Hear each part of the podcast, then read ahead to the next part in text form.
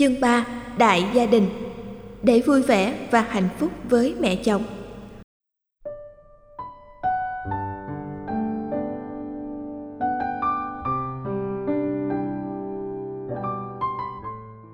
Tôi đã làm dâu hơn 10 năm nay. Mẹ chồng tôi là người ghê gớm. Bà bắt nạt tôi ra mặt, Lúc nào cũng xét nét, Nhiếc móc không tiếc lời. Lúc nào bà cũng nói tôi về, Nhà bà là quá sướng. Như chuột sa chỉnh gạo Còn con gái bà đi làm dâu là khổ cực. Và hình như bà hành hạ tôi để trả thù cho việc con gái bà không được nhà chồng yêu chiều. Nhiều lần tôi định ly hôn với chồng tôi Vì anh ấy chỉ bên vực mẹ và hùa với mẹ. Nhưng tôi không muốn các con bị tan đàn xẻ nghé. Tôi phải làm sao để có thể sống vui vẻ với mẹ chồng, gia đình chồng? Mong thầy hãy giúp tôi.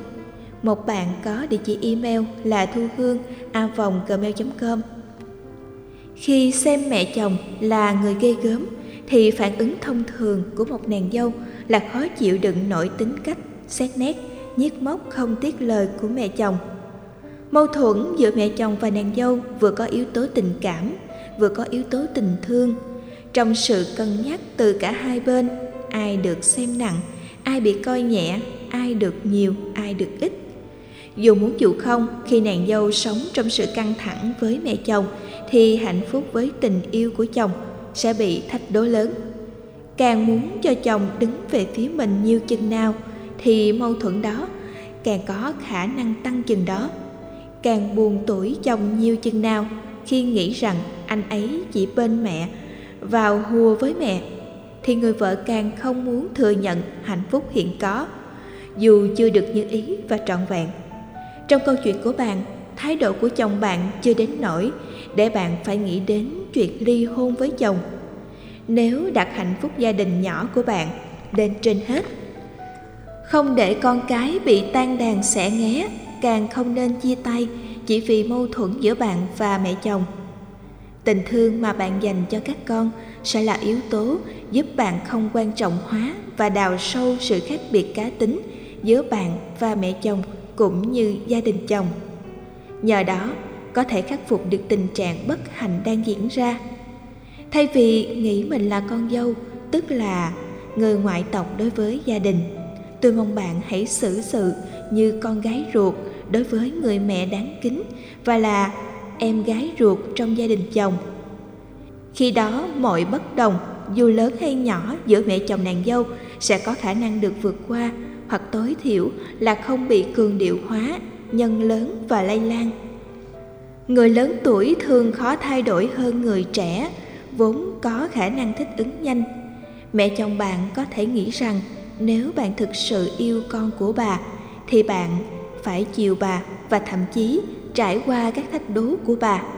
Hãy quan niệm, đó là phản ứng tâm lý thông thường để bạn dễ dàng bỏ qua những thách đố nếu có từ mẹ chồng và gia đình chồng.